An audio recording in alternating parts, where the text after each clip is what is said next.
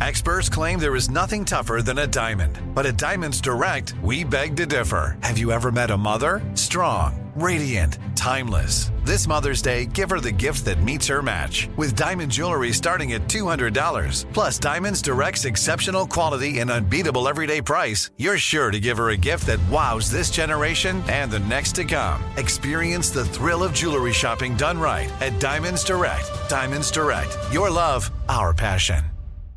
This is your moment, your time to shine, your comeback. You're ready for the next step in your career and you want an education employers respect. So you're not just going back to school, you're coming back with Purdue Global. Backed by Purdue University, one of the nation's most respected public universities, Purdue Global is built for people who bring their life experience into the online classroom. Purdue Global, Purdue's online university for working adults. Start your comeback today at purdueglobal.edu. Top Thrill 2 is like no other course. Two 420 foot vertical speedways, three launches. All right, let's talk strategy. Copy that, driver. Go for maximum acceleration off the start. Roger that. You've got a short straightaway to push from 0 to 74 on the first vertical speedway. And what about the rollback? Rollback will set you up for an explosive reverse climb 420 feet in the sky so you reach 0 G's in total weightlessness. 420 feet of straight up speed. Let's get it. Top Thrill 2, the world's tallest and fastest triple launch strata coaster. Get your tickets at cedarpoint.com.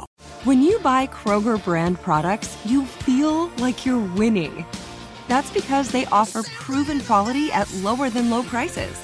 In fact, we guarantee that you and your family will love how Kroger brand products taste, or you get your money back. So next time you're shopping for the family, look for delicious Kroger brand products because they'll make you all feel like you're winning. Shop now, in store, or online. Kroger, fresh for everyone. From UFOs to psychic powers and government conspiracies, history is riddled with unexplained events. You can turn back now or learn the stuff they don't want you to know.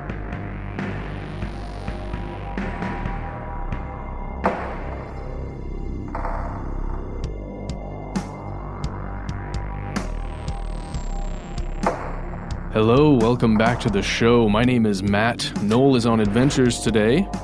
Yes, they call me Ben, but most importantly, you are you. You are here. That makes this stuff they don't want you to know. We just got the green light from our super producer, Paul Mission Control Decant. It is bright today, too, Paul. Jeez. It is. It must be one of those new LED bulbs. I think that's what it is. But you know, I, I seem to recall that one of us anticipated this, Matt. Maybe even predicted it.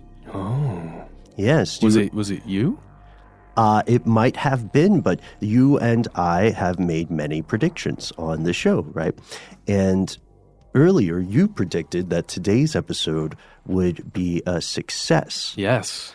And I have, not vague. Not vague at all. not not not vague at all. Now I have a I have a, a strange inkling that someone who is listening to the show today is either near or not near a body of water. Whoa. They're either I, I, either their their name has the letter E in it, or they know someone who does. Oh my gosh. I know, spooky, right? Oh wait. I'm sensing something. All right. There's a dog barking. I can hear the Yep. Yep, somewhere, somewhere. It's a it sounds like a small breed. hmm Uh-oh.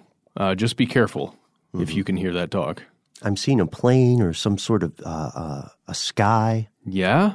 Like a pressurized air. Yeah, I can feel the pressure, the air pressure. I think it either was a Tuesday or will be in the future, or may even be right now.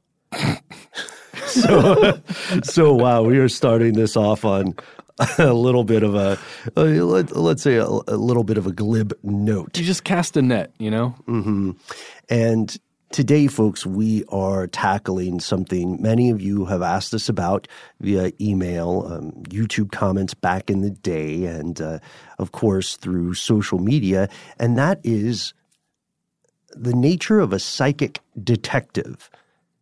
Ultimately, the question is have psychics actually solved crimes? And we've come across several of these types of psychics, Mhm. right? Yeah. That that have looked into crimes, psychics that have been involved with the law in mm-hmm. some way or another, mm-hmm. been in court, in fact. But what we've never delved deeply into the United States history of psychics. Well, and, and outside of the United States as well. And so, to be absolutely clear, this is a true crime episode. Oh, yes. And that's really hot right now. so we just gotta roll with it. Yes. Uh, old friend again, mastermind of uh, Atlanta Monster. Oh, yes. Everything. I did everything on that show. Yes, yeah. That's not true. That's should- not true at all, see- but thanks. you should see Matt. Matt, you are so humble and modest.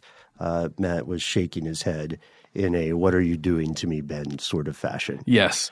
S- Let's let's talk about the, these old United States, the red, white, and blue. Uh, We've, Yeah. we got a bit of a problem when it comes to um, people doing things that are against the law. Absolutely, absolutely. The U.S. inarguably has a problem with crime, and on an even more disturbing level, not only do we have a problem with crime, but we have a tremendous problem with solving crime. Uh, only about half of the violent crimes that take place in the U.S. and only about a third of property crimes that occur in the U.S. each year are even reported to police. So that's not a ding on law enforcement. They can't do anything if they don't know what's what's happening. Yeah, that is an, an intense statistic. Just knowing that there's that much crime occurring in, in this huge country that that the police don't even know about. Right. And, Wow. Yeah, and there there can be any number of reasons that people would not report a crime. Maybe they don't want to be implicated or they have some some sort of sketchiness in their past, right? Well, yeah, or if you take it to recent issues, perhaps they might have a problem with immigration if they were That's to report point. a crime. Um, and that's that's a very intense issue. If you know something bad has happened to you, but if you do report it, you're probably gone from this country. Right. And there there are many reasons that are similar to this and often very tragic. For instance, in cases of domestic violence or something, uh, something where someone in your family or even a, a loved one or a spouse or a significant other has done something violent to you or someone you know, but you don't want them to go to jail. The, these are only some of the causes for a lack of reporting crime.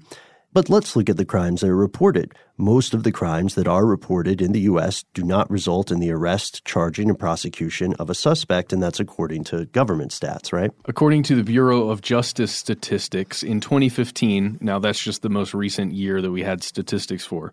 Uh, in 2015, 47% of the violent crimes and 35% of the property crimes tracked by that uh, that group were reported to police. So that is uh, well less than half, especially violent crimes, 35%. Right.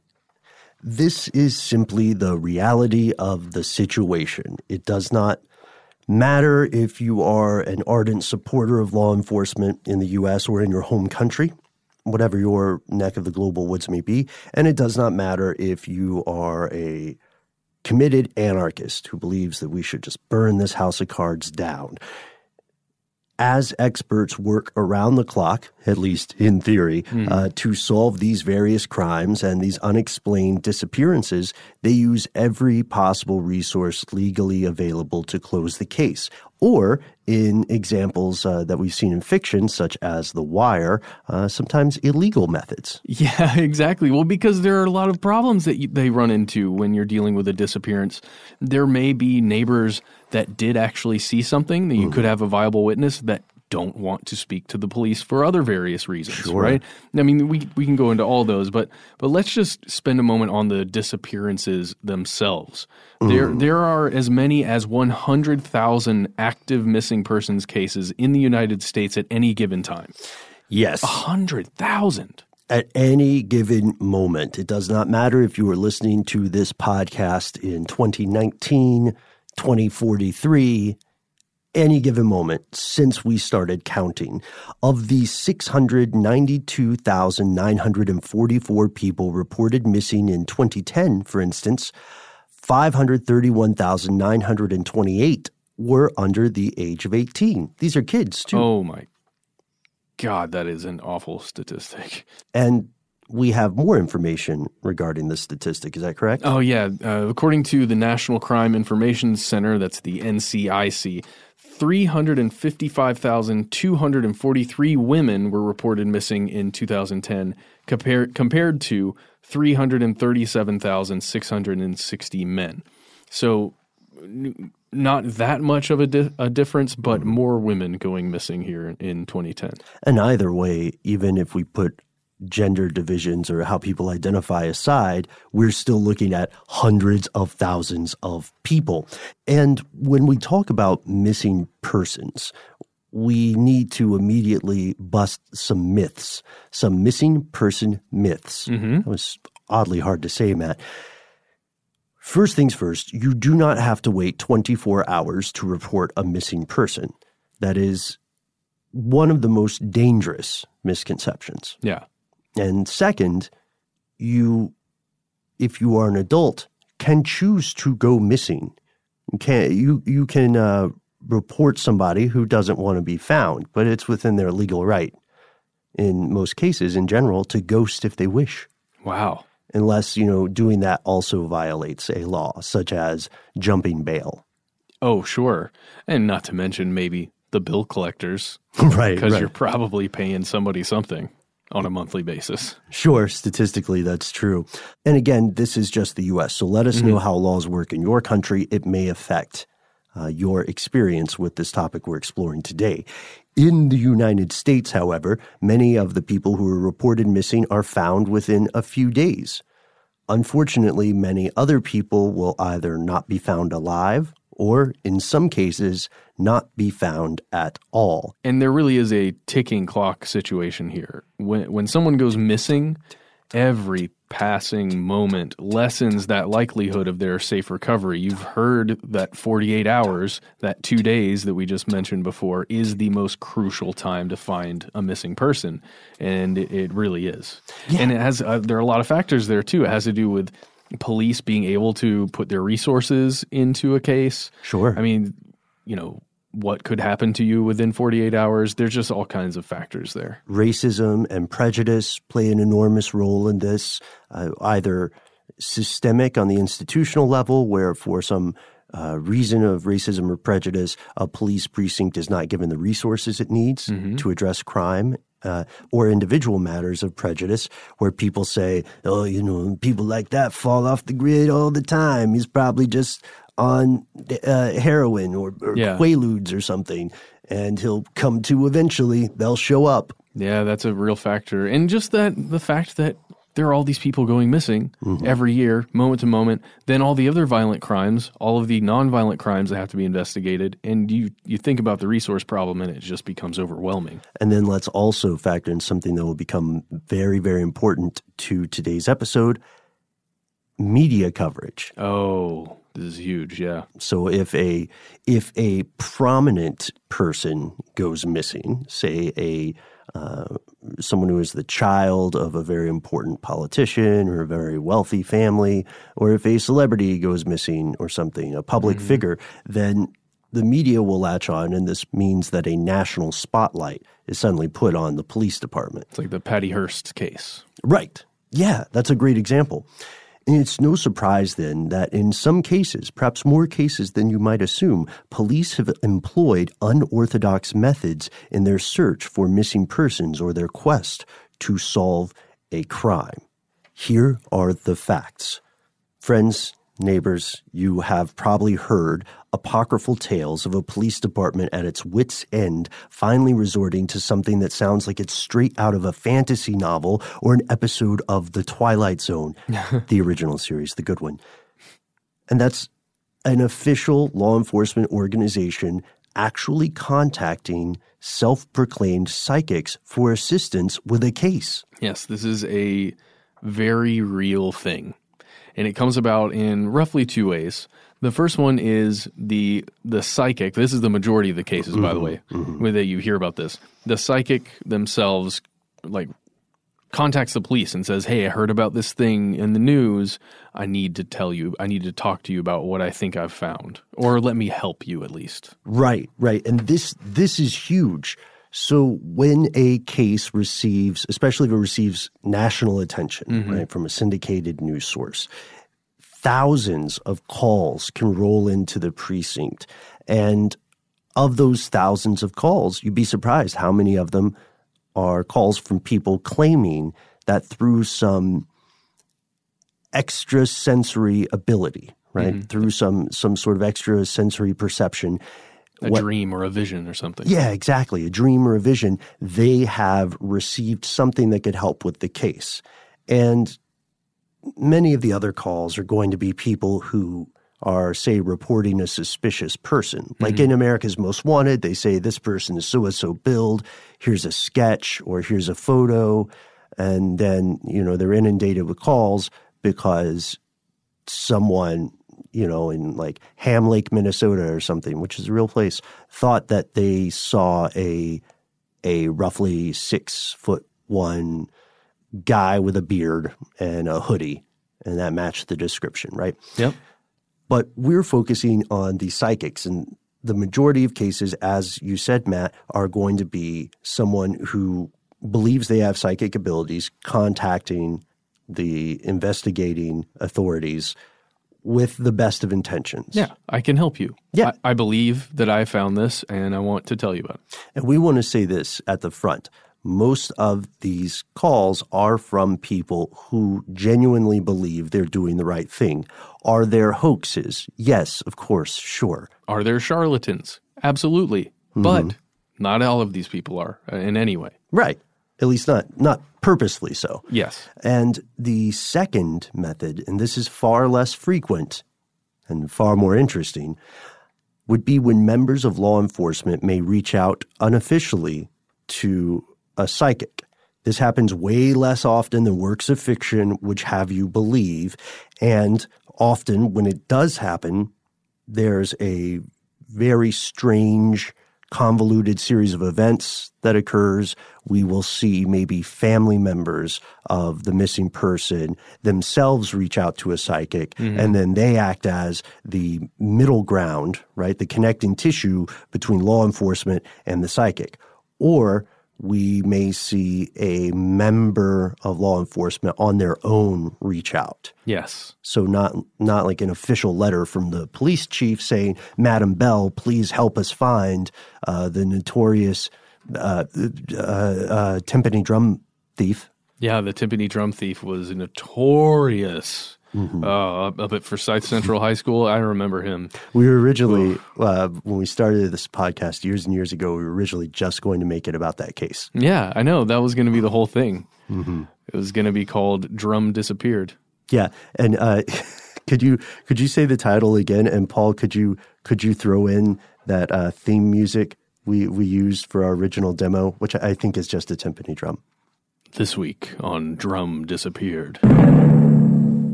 Oh, what a surefire hit, right? yeah, Paul? I know. I feel like we really missed the boat there. We need to. We need to keep working on that show. We missed the beat. Oh, we friend. did, we did. Oh. But no, true story.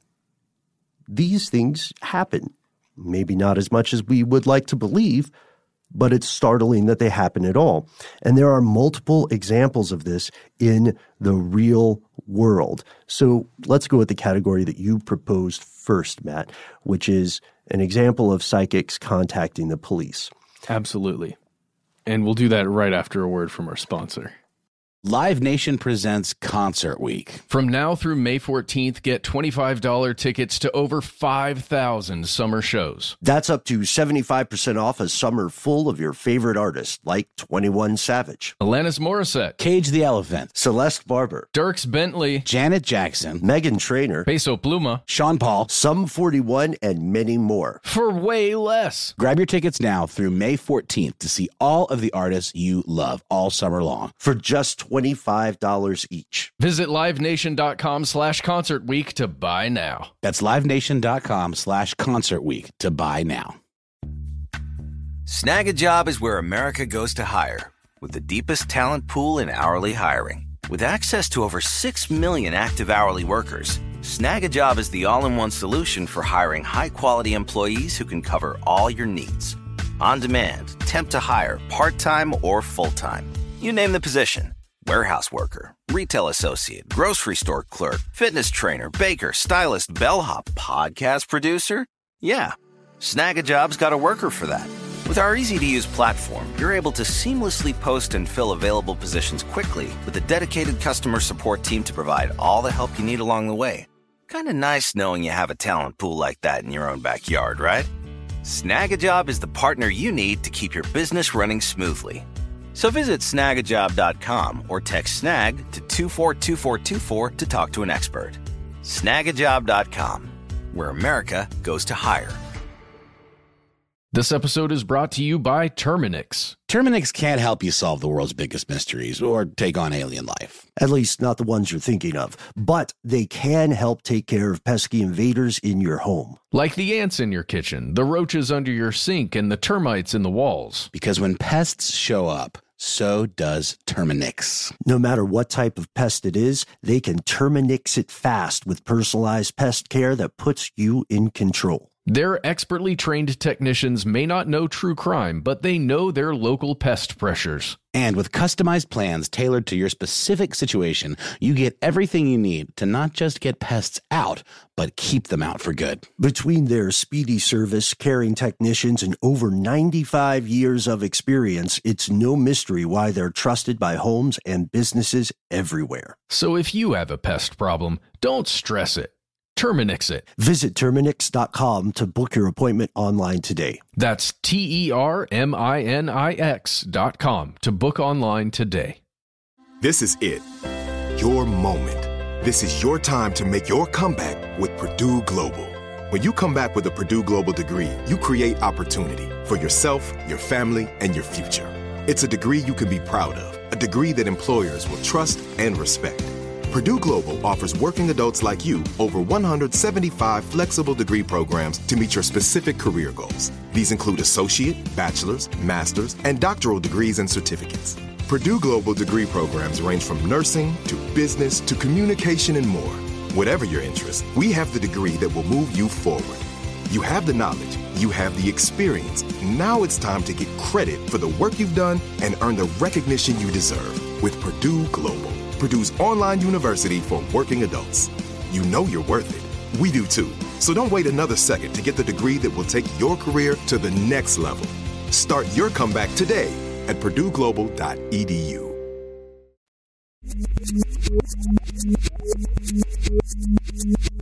Let's set the scene. It's the 1st of May, 2001, and a Washington, D.C. intern named Chandra Levy goes missing. Psychics from around the world, not just in the United States, call and they provide tips from realizations they've seen, revelations they've experienced, dreams or visions that they have had. And they, many of them say that uh, Levy is dead that one way or another she has died. And many of their tips were suggestions for where to search for her body. Some of these were vague, and some of them were a little more specific. And that's interesting because typically what we find in these cases is that psychic detectives are generally going to be kind of vague mm-hmm. because they're working off what they feel are intuitive uh, intuitive sensations. Right? Yeah. So one prediction was that her body would be found in the basement of a Smithsonian storage building. Kind so, of specific. Yeah, really specific. Um, then another one would be just somewhere in the Potomac River. Mm, somewhere in the Nevada desert. Mm-hmm. And, you know, when you get to an entire river or an entire desert, it's right. not really a prediction. It's you know, like you said, a feeling that they may have had or a vision. Mm-hmm. It's just hard to to narrow any of that down. And each of each of these tips really didn't lead anywhere for the investigators. Right, they were all dead ends. And of course, the people who are making these predictions aren't saying, you know, they're not holding the information hostage. It's very important. They're not saying they're buried somewhere in the Nevada desert. I know where buy my book or pay me the uh, ransom fee if there is one or something mm-hmm. like that. It's not financially related in that way. A little more than a year after her disappearance, Levy's body was discovered by a man walking his dog in a remote section of not the Smithsonian, not the Potomac, not the Nevada desert, but in Rock Creek Park, which is in northwest DC. So, out of all of the people from around the world who called in, they were all wrong. So far as we know, according to the police department, according to the media sources we could find. Mm-hmm. And we have other examples. Yes, Elizabeth Smart is another person who disappeared this time in June of 2002. And uh, in this case, police received about 9,000 tips from psychics. And the Salt Lake City police chief, uh, Lieutenant Chris Burbank, he said that responding to all of these, you know, all, all this advice, it's unsolicited advice, it's just Sure. sent to them. Mm-hmm. Um, it ate up so many hours of police work, and the family of Elizabeth Smart maintains that they received zero significant assistance from psychics, Mhm. which And- is, yeah. is sad that there are that many people trying to help, but just no dice. And there's a strange thing that occurs here too, because we could say maybe the police department does not want to officially acknowledge that their lead came from some inexplicable phenomenon, right? Mm-hmm. But it's it's tougher to say that the family would also participate in some kind of cover up because they have no official institution binding them. They are free Mm. to say what they wish. Mm-hmm. So, in both of those cases, it appears that, again, officially, none of these people were able to help in a meaningful way. And furthermore, it appears they were harming the investigation with the best of intentions because they were eating up hours that police could have spent chasing other leads. Mm-hmm. And one of the things we have to realize is in these examples and the other examples we're exploring, it's not as if the police got a phone call from a psychic and said, "Okay, whoop de doo, I'll get right on that. Let me uh, dial you up by a crystal from a crystal ball." Even if they did think it was a load of bunk, they at least compiled it. You know, gave gave it um, gave it consideration. Probably not as a credible source, but they want to have a record because if you if of for instance if of those 9000 calls in a case like this even 1500 or 1000 of them said hey there's this abandoned drugstore Hmm. on on some city street 4th and 8th then you can you can be damn well sure they're going to send somebody to 4th and 8th Absolutely. just because the same place is being reported so often. We also found that some psychics attain a degree of fame, or maybe notoriety is a better word, by repeatedly attempting to assist law enforcement or appearing to assist law enforcement. Yes, one of the most famous examples of uh, this kind of thing is the late Sylvia Celeste Browne.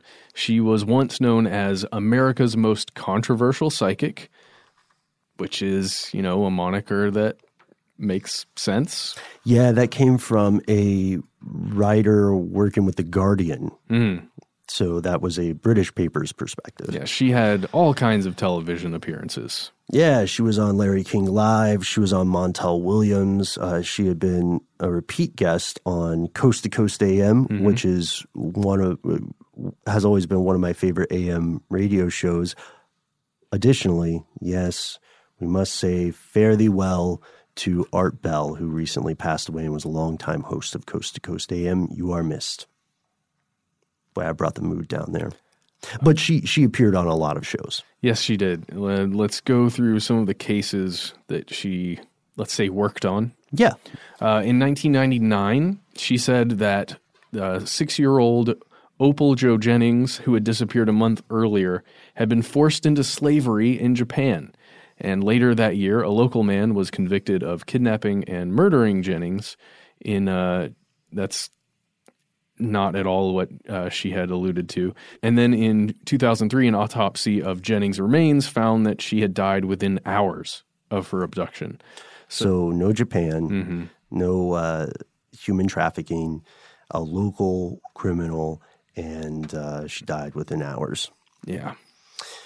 In 2002, Browne claimed to have realizations psychic realizations, that is, about the fate of someone named Holly Krewson who disappeared in 1995.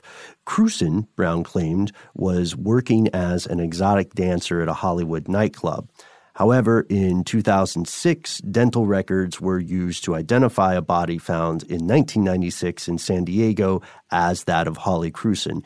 So, in one case, uh, she claims that someone is alive and they're enslaved in a foreign country. They are dead and they died relatively close to where they were kidnapped. Uh, in the other case, she claims that someone is alive when they've been dead for quite a while. So, yep. And there's more. And there is more. In the year 2000, a woman named Linda McClelland disappeared. And then in two years later, in 2002, Browne claimed uh, that she had been taken by a man with the initials MJ and was alive somewhere in Orlando, Florida. And uh, she was going to be found soon. That's what that's what she said.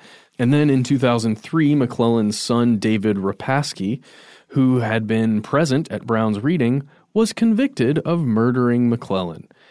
And her remains were found just really close to her home in Pennsylvania. Mm. Again, just so far off the mark here. Right. And this is 2002, right? Yeah. So it's the same year as the Krewson example. Mm-hmm.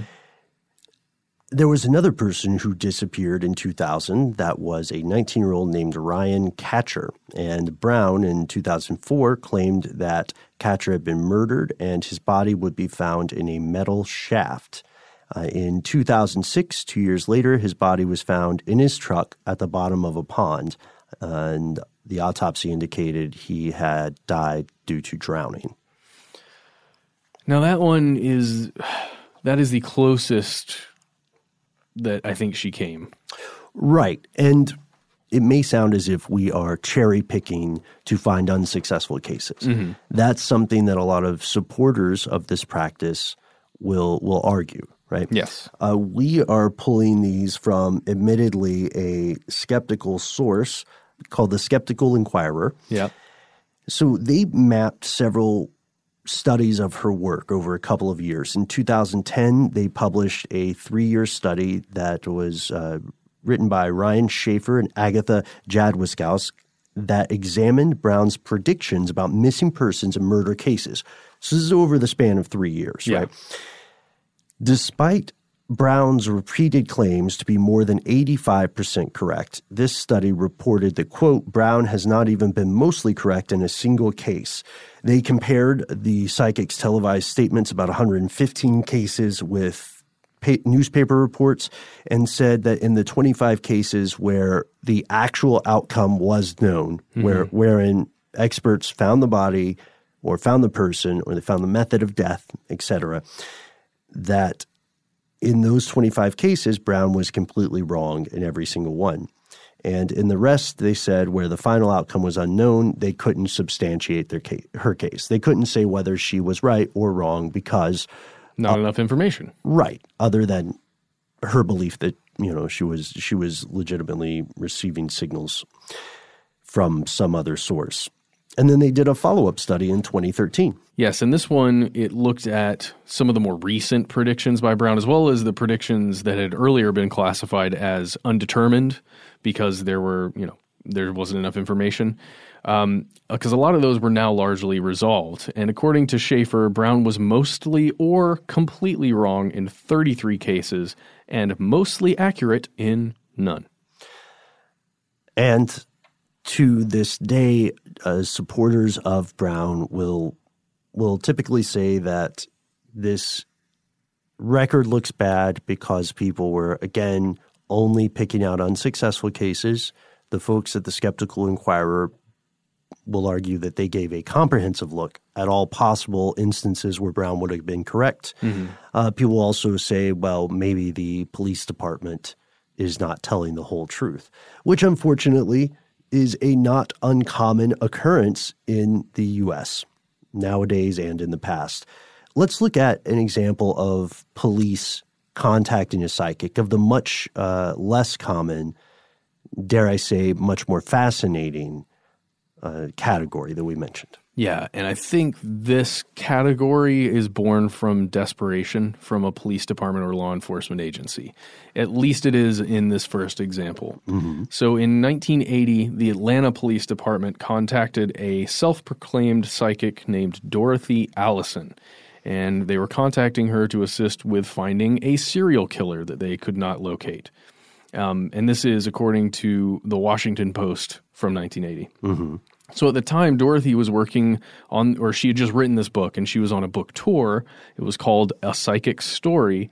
And she had recently gone on, uh, what is it, The Phil Donahue Show, which was huge at the time, one of those talk shows.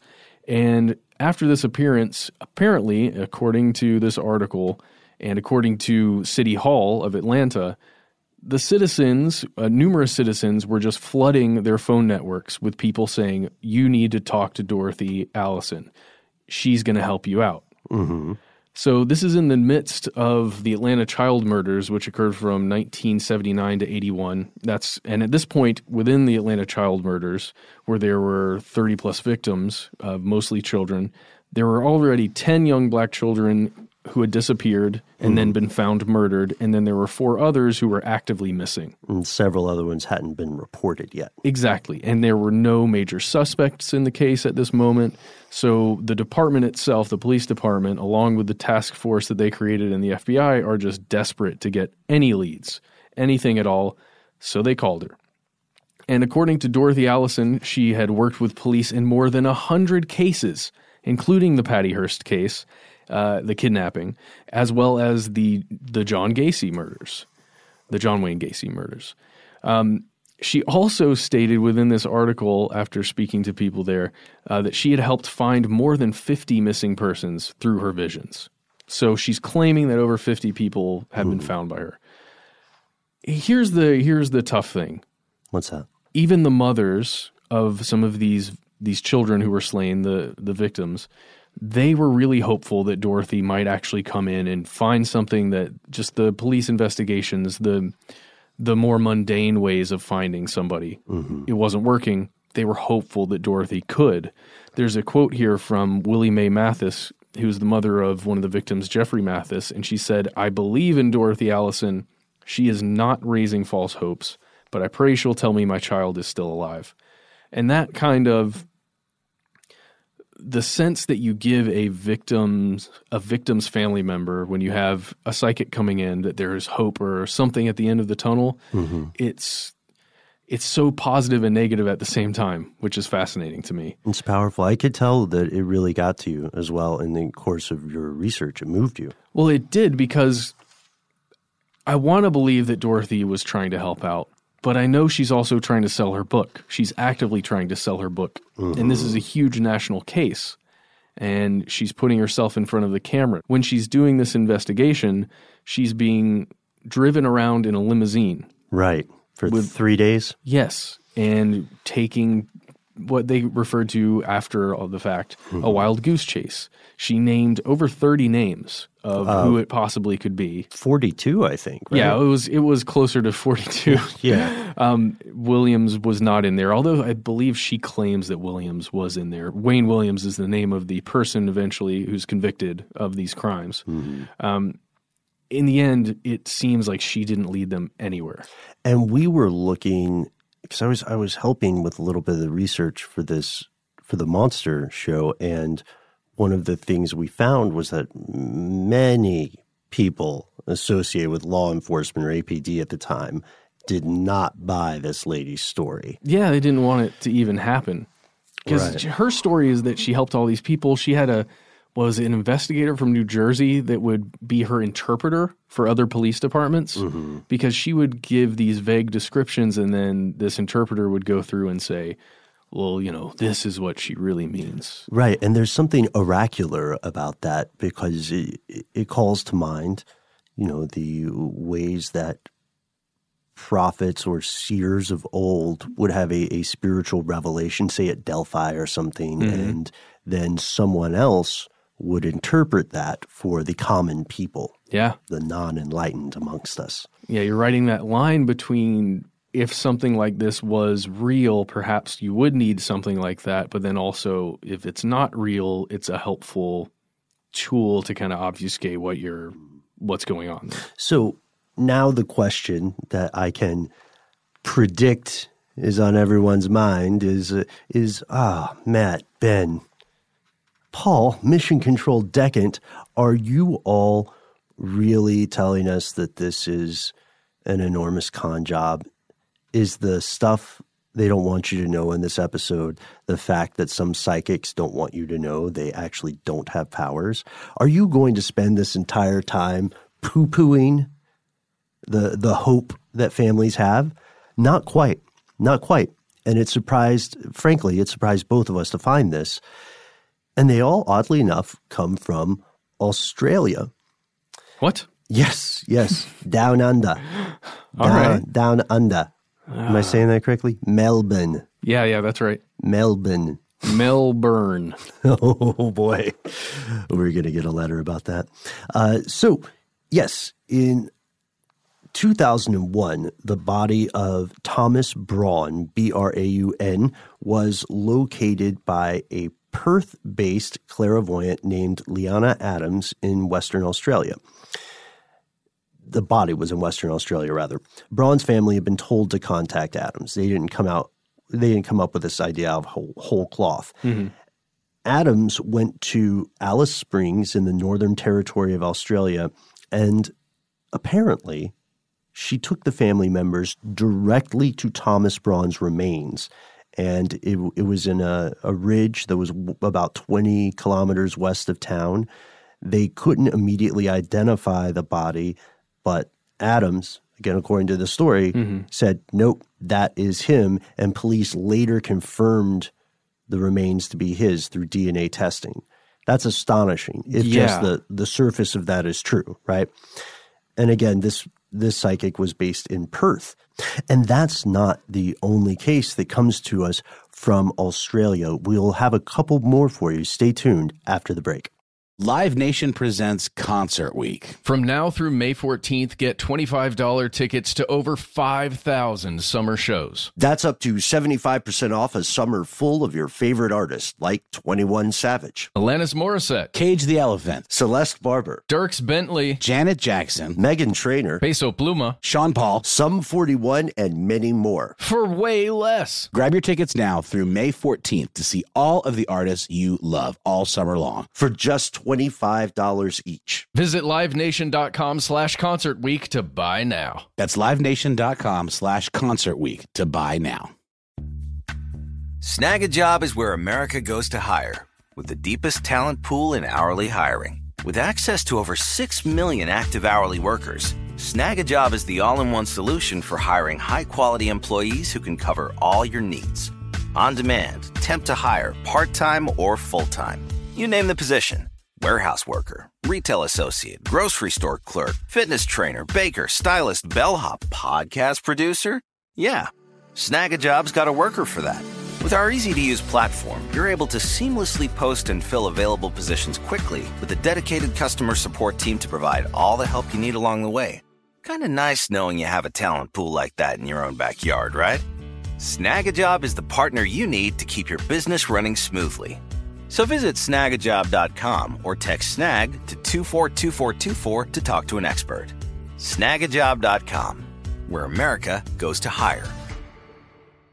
This episode is brought to you by Terminix. Terminix can't help you solve the world's biggest mysteries or take on alien life. At least not the ones you're thinking of. But they can help take care of pesky invaders in your home. Like the ants in your kitchen, the roaches under your sink, and the termites in the walls. Because when pests show up, so does Terminix. No matter what type of pest it is, they can Terminix it fast with personalized pest care that puts you in control. Their expertly trained technicians may not know true crime, but they know their local pest pressures. And with customized plans tailored to your specific situation, you get everything you need to not just get pests out, but keep them out for good. Between their speedy service, caring technicians, and over 95 years of experience, it's no mystery why they're trusted by homes and businesses everywhere. So if you have a pest problem, don't stress it.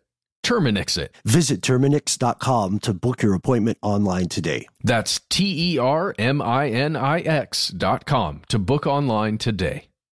This is it. Your moment.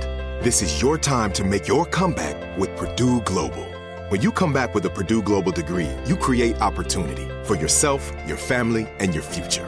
It's a degree you can be proud of, a degree that employers will trust and respect. Purdue Global offers working adults like you over 175 flexible degree programs to meet your specific career goals. These include associate, bachelor's, master's, and doctoral degrees and certificates. Purdue Global degree programs range from nursing to business to communication and more. Whatever your interest, we have the degree that will move you forward. You have the knowledge, you have the experience. Now it's time to get credit for the work you've done and earn the recognition you deserve with Purdue Global. Purdue's online university for working adults. You know you're worth it. We do too. So don't wait another second to get the degree that will take your career to the next level. Start your comeback today at purdueglobal.edu.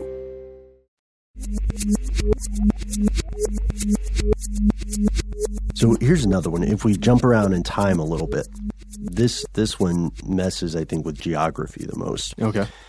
In Sydney, Australia, in 1996, the fiance of a missing person named Paula Brown approached a psychic named Philippe Durant to ask for help.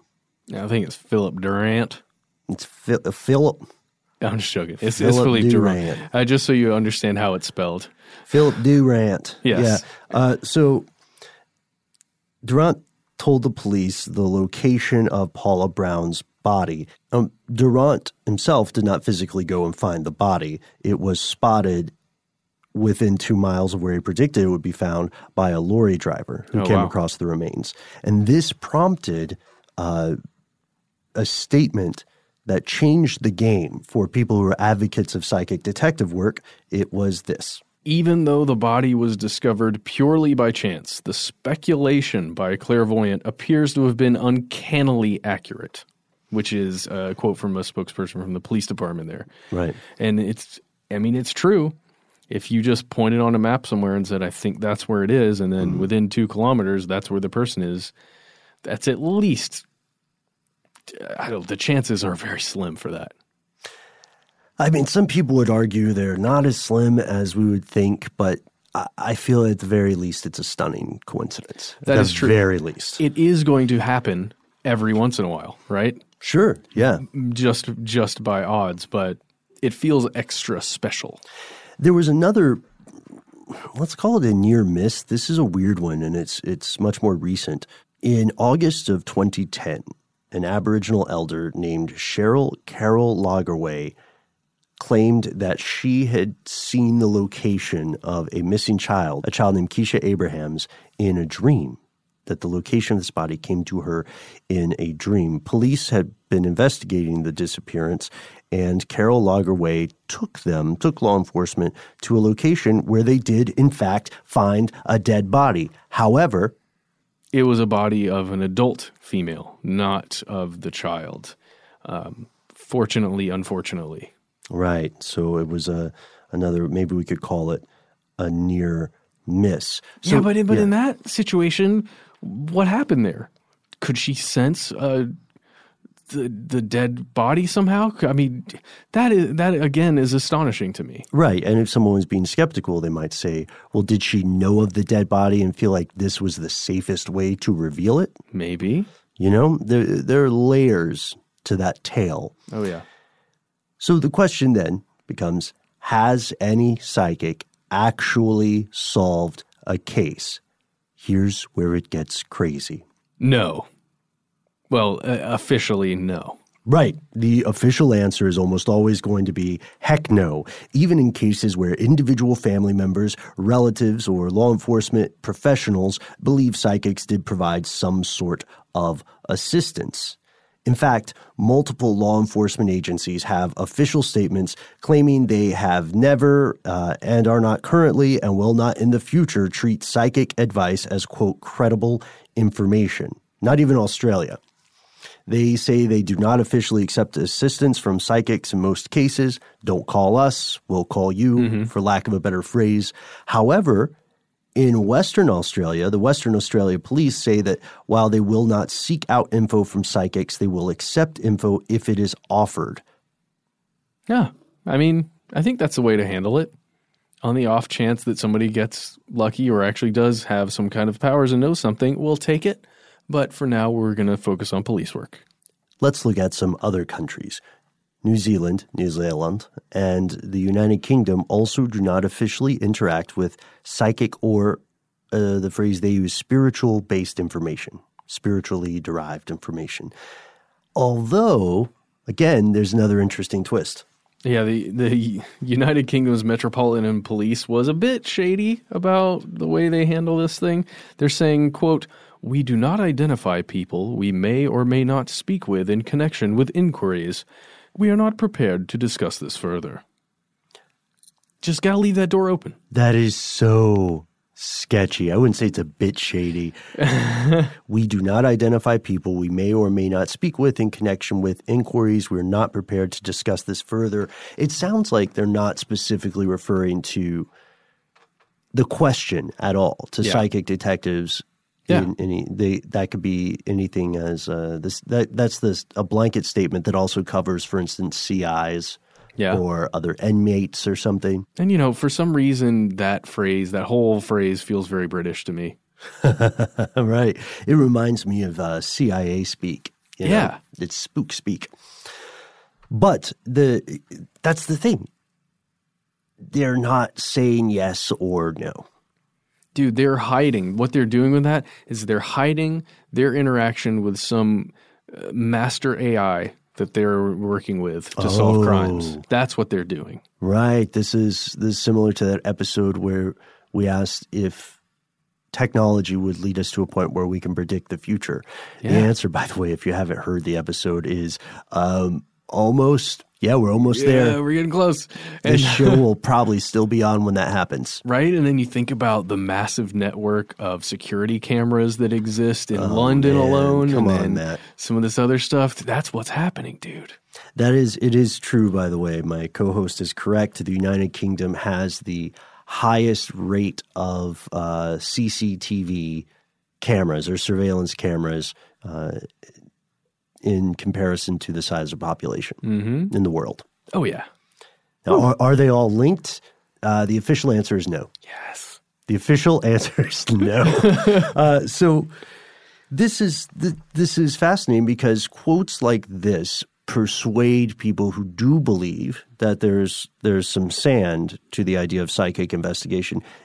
It, it seems like a smoking gun if you believe this. You know. What about the United States? Well, the United States is overall more friendly towards psychics in this regard. Eh, Way back in 1993, there was a survey of police departments from 50 of the largest cities in the U.S., and they found that a third of these departments had accepted information and predictions from psychic detectives in the past. Of those police departments, only seven treated this information from psychics differently than they would a normal source. So that means only seven, most likely, that means only seven said, hey, this person's a real crockpot on high. Let's just leave them to simmer, you know, and follow up some real leads. I get what you're saying. I feel like that was a convoluted way to get there. No, I got it, though. I, say, I don't want to say a crock. I'm trying to make. I'm trying to work crockpot. I, yeah, you got it, man. I don't know. Crackpot, crockpot. you're you're far too kind. It also turns out that there's something counterintuitive at play here, or at least we thought it was counterintuitive.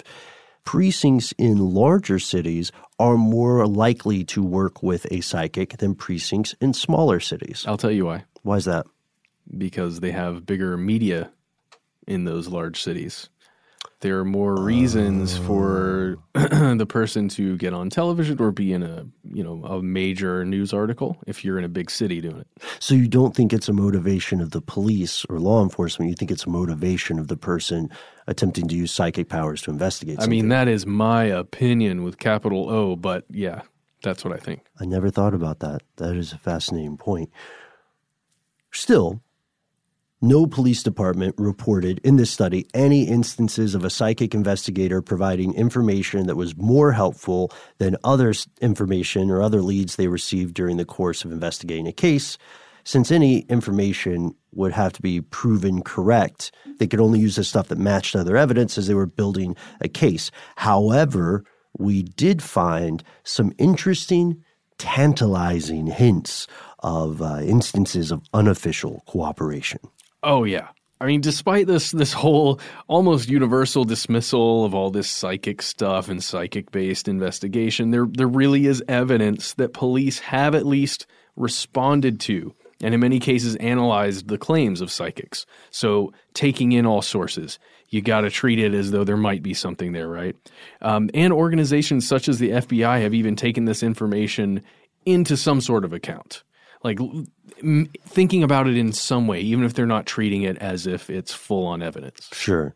Yeah, in a book called Mindhunter, inside the FBI's elite serial crime unit, authors John Douglas and Mark Olshaker note that a former senior investigator for the FBI said psychics may be used as, quote, a last resort as an investigative tool with caution for providing clues not directly admissible in the court of law, such as comments on the criminal's character or the location of dead bodies.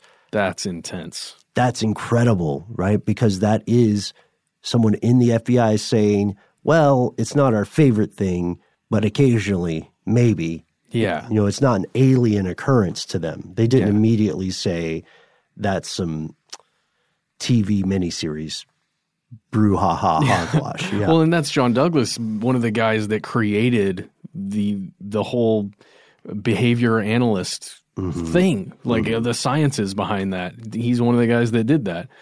And just to have someone that he's quoting in his book stating something like that, that's in whew. Right. And then again, we see that Many psychics and people who support these practices believe that police departments are successfully using these folks or successfully cooperating with these self proclaimed psychics, but that the departments are keeping the knowledge hidden from the public in order to preserve their own credibility. Mm-hmm. So they might secretly go to some uh, some hermit, you know, on a fourth floor, walk up in an apartment that doesn't want anyone to know that they are capable of finding names just yeah. by closing their eyes and holding an object yeah. that the killer or the victim had. Uh, that would be psychometry. Which is a really cool yes. power if it exists. Uh-huh. Well, at least we now know what John Edward is doing uh, now that he's, I guess, retired. I mean, he might not be retired. Famous TV psychic. Right. Who claims to help people commune with their loved ones who have passed beyond the mortal veil. He had a TV show about it. He did. He was a cold reader. Right. That that would be my personal take, to be honest with yeah. you. But but that's maybe a story for another day. Today, we have some conclusions we can make about this practice, which appears on surface to be very American, more so than perhaps you and I had assumed going in. What, what are our positive conclusions here, Matt? Well, the biggest one I think we found is that in the this type of investigation when there's a missing persons case and there's a loved one somebody has a loved one who has gone missing mm-hmm. uh, the the most tangible benefit of psychic involvement is hope because if, if you can imagine take yourself to a place where your family member or a friend of yours has gone missing and the police just can't make any progress because there's no evidence for them to go on. There are no witnesses who saw it happen. Mm-hmm. you just have zero all of these questions and zero answers. Someone comes along and gives you hope and says i think i can help you find this person. I think i know that they're here. That that moment of hope i think is the positive thing i see the problem is it slingshots a lot of times to what the negative thing about psychics can be, and that is dashing those hopes against rocks or whatever hard thing is nearby. How's that? Well, because the hope that's generated, it's it's not necessarily false, it's just incorrect a lot of the times. I, when I say false, I mean it's not someone lying, it's just not the correct information. Or you can't prove it. Yeah, exactly. Um, and there is no evidence to show that any kind of psychic powers work. There's no current evidence to show that it works. There are some interesting experiments that have been conducted. Yeah, there are there are experimentations Mhm. that cannot be replicated though, or they Right. have yet to be replicated. And of course, fans of uh, James Randi will will be championing at the bit to point out that nobody has won that one million dollar prize for proving any paranormal activity or any psychic uh, abilities. However, on a softer note, it is again inarguable that you and I and everyone we know and everyone we've ever met has experienced something inexplicable. You can call it a strange one in a million coincidence. You can call it um, a, a- slight glimpse at some part of the universe or the human mind that we don't understand. But whether skeptical or whether you know true believers, uh, whether you think it's all uh, a cynical play for money, or whether you think that not only are psychic powers real, but that you have experienced an event like this, the truth of the matter is that everyone has or will experience something that they feel is inexplicable, and in many cases, the best science we have can make some educated guesses or attempts to explain things, but not all of it. Still, not all of it. That doesn't mean that these things are real. I, I hate to have to pump the brakes on that one, but it does mean there's a ton of stuff that we do not understand. Yes, there's still much for us as humans, you and Ben and Paul and I, to discover about what we are, how we function, what our connection to one another is. I think that's one of the biggest things. Hmm. If And Noel. Oh, yeah, and Noel. Noel, because, you know, I can definitely feel him in here right now. Yeah. Um, he was like scratching on the mic earlier. I don't know if you could hear that, but he was scratching on the mic. I predict he will agree largely. I think we're all on the at least us in the room we're in the on the same page in this regard. So a conclusion from the skeptic side would say that in most cases these psychics are either flat out wrong or they're getting information that was available through mundane means. They've either soaked it up subconsciously or it's a coincidence or in the worst case scenarios they're purposely being misleading. Uh, they might be using methods like the one you mentioned, Matt, cold reading, which is when you verbally and non verbally fish for confirmation to things that you are saying, uh, you know, tells that people are displaying that they are not aware of. And then you use those to make them believe that you have gain, you have access to knowledge. Yeah, you shape whatever you're saying to how they're responding. Right. Derren Brown is a master of something like that. And then they'll also point out that the claims of psychics appear to be vague and they're often reinterpreted to retroactively fit the facts of a matter. So that would be a situation like uh, similar to what we did in the beginning of the show. There's someone near water, or it's not water, or sometime before or after it has been Tuesday. I can see a number seven. Right. Sometimes the way that, that horoscopes have been written in the past, where it's like you are a unique person. Sometimes you want to do things and you do them. Other times you want to do them and you don't. There will be a hardship, but you will get past it with the help of something. hmm You're a person who enjoys some music. You know what I mean? and I'm not I'm not dinging anybody's spiritual belief system. What I'm specifically talking about when I'm knocking horoscopes, I'm I'm knocking those uh, weekly Mhm. half a paragraph things. And I'm knocking them because when I used to write them, I sure as heck was just pulling rabbits out of a hat. What? Yeah. Hold, hold on. Yep. Hold on. Yep. Can you say who you wrote it for or what you wrote it for? I wrote it for a student newspaper. Oh, that's awesome. It was great. I wanted to write features for the paper, uh, but they, Like, they told me, they asked me, do you believe in hor- what do you think about horoscopes? And I said, I don't really, I don't buy into it. And they said, cool, well, you're hired. And I said, great, for what? And they said, the horoscope column. Woo! Got a slow clap on that one. Oh man, you you like you talked up Leo a lot, right? No, no, no, no, no, no. I didn't. I wouldn't think it was fair. No, actually, I tried to make it somewhat inspirational or, or, or useful for people. Was but- there ever a negative, like a specific month or um, a sign that had to be negative for, like, did you cycle through that? Because it can't all be No, positive, right? No, and I was pretty open. I wouldn't have done it if I was deceiving people. I was pretty open in the column about how I didn't believe in horoscopes. That's awesome. they were kind of on the level of a really poorly written version of what you would read in the Onion or Mad Magazine or something. So, Last I- question. I was not purposely deceiving people into thinking I had some sort of Got you. knowledge of the passage of the heavens. Last question. Did you have a byline and are they available somewhere? I bet You know, I don't know. I don't know. I'm going to make t shirts with Ben Bowlin's horoscopes. Be careful, Matt. Every so often, off air, I threaten I threaten Matt with the idea of, of getting us all T-shirts with his face on them oh, okay. That's for his birthday, and we'll wear them around. So why don't you just you and I just be in uh, a, a T-shirt uh, armistice? Okay. T-shirt ceasefire. Accepted.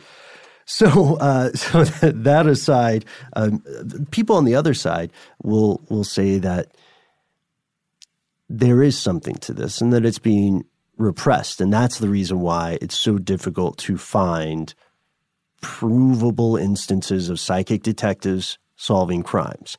That's why they would argue it's also impossible to find uh, a single person who has been repeatedly, consistently doing these things. Yeah. And at this point, we want to hear what you think. Do you know of a case where a psychic person has inexplicably or inarguably solved a crime or missing persons case? Because we found things that sound tantalizing, but we haven't found a home run. We haven't found anything that conclusively proves these people are out there. Yeah, the biggest, the the most successful version of this would be finding a culprit. I think, like actually going and pointing at someone and saying that person did it. Right. And in serial killer cases, hmm. there are people who are not only attempting to recover a body, but attempting to find an active killer. And we also want to know if you think this is all a con job, or, you know, do you think these people are exploiting the hopes of folks who've already undergone a tremendously traumatic event? And do you think this practice will continue? Yeah, we we want to hear what you think about this because it, you know, we've got our opinions. We let some of them out today, but we want to hear yours. You can find us on Facebook. You can find us on Twitter, where we're Conspiracy Stuff. On Instagram, we're Conspiracy Stuff Show. Mm-hmm. If you want to call us, you can call our number. It is one eight three three STD WYTK. That's stuff they don't want you to know in acronym form. Uh, Yeah, 24 7, uh, 666 days out of the year. You can call us directly and leave a message. Let us know uh, your take on this. Let us know your suggestions for future topics. Let us know the strange secrets that you believe your fellow listeners either want to hear or need to hear. And, uh, you know, I, I don't know about you, Matt, but I'd be open to talking to an actual, to a psychic detective oh, absolutely. you know, I would want to see. I would want to see their take um, because I, I read some stuff, uh, f- accounts from several other people claiming to be psychic detectives working currently, and one guy was very candid. He said uh, he said that he had a success rate about eighteen to twenty percent. Mm. And he, I mean, he said I have eighteen to twenty percent success rate, and I'm being honest Wow. and that that was that was intriguing. So stay tuned, and perhaps we will have a psychic detective on in the future to tell us about their experiences. In the meantime, as Matt said, uh, we would love to hear from you. We would also love to hear your firsthand experiences with things that, even if you don't believe in psychic powers, things you find really difficult to explain. Yeah. Any story about that.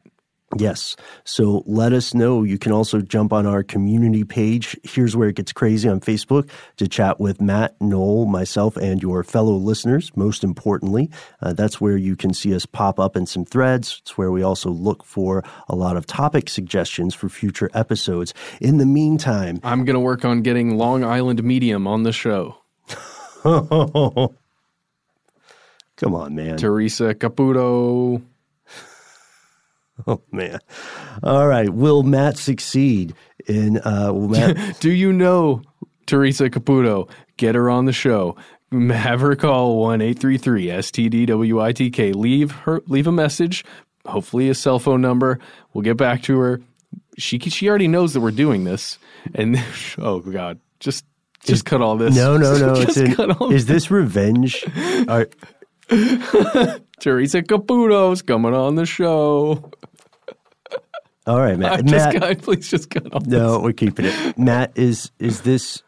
Are you and Noel taking revenge on me for the uh, PizzaGate comments in previous episodes? Yeah, All right. That's exactly what this is well, about. we're square now. Will we remain so? Will we still remain uh, closest of coworkers, best of friends, or is this the end? It's hopefully not a real cliffhanger. Regardless of whether the Long Island medium has or has not received a vision of uh, speaking with us in the future, we want to hear from you. And if all that social media hullabaloo is not your bag of badgers, and you're, uh, like I am, uh, not the biggest fan of talking to people on the phone, we have good news. You can email us directly. We are Conspiracy at howstuffworks.com.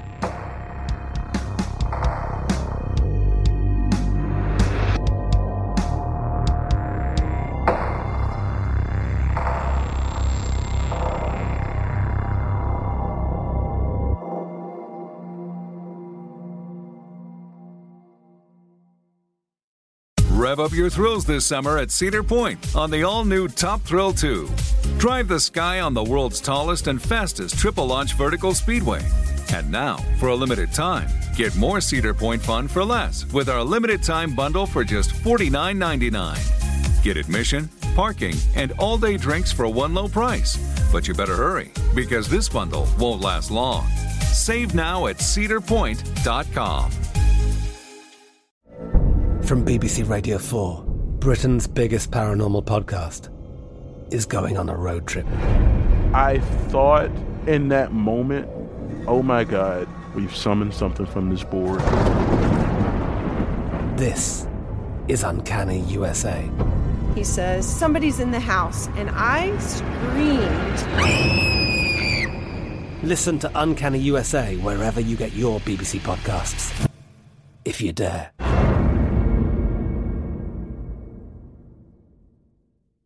Hello, it is Ryan, and I was on a flight the other day playing one of my favorite social spin slot games on chumbacasino.com. I looked over the person sitting next to me, and you know what they were doing?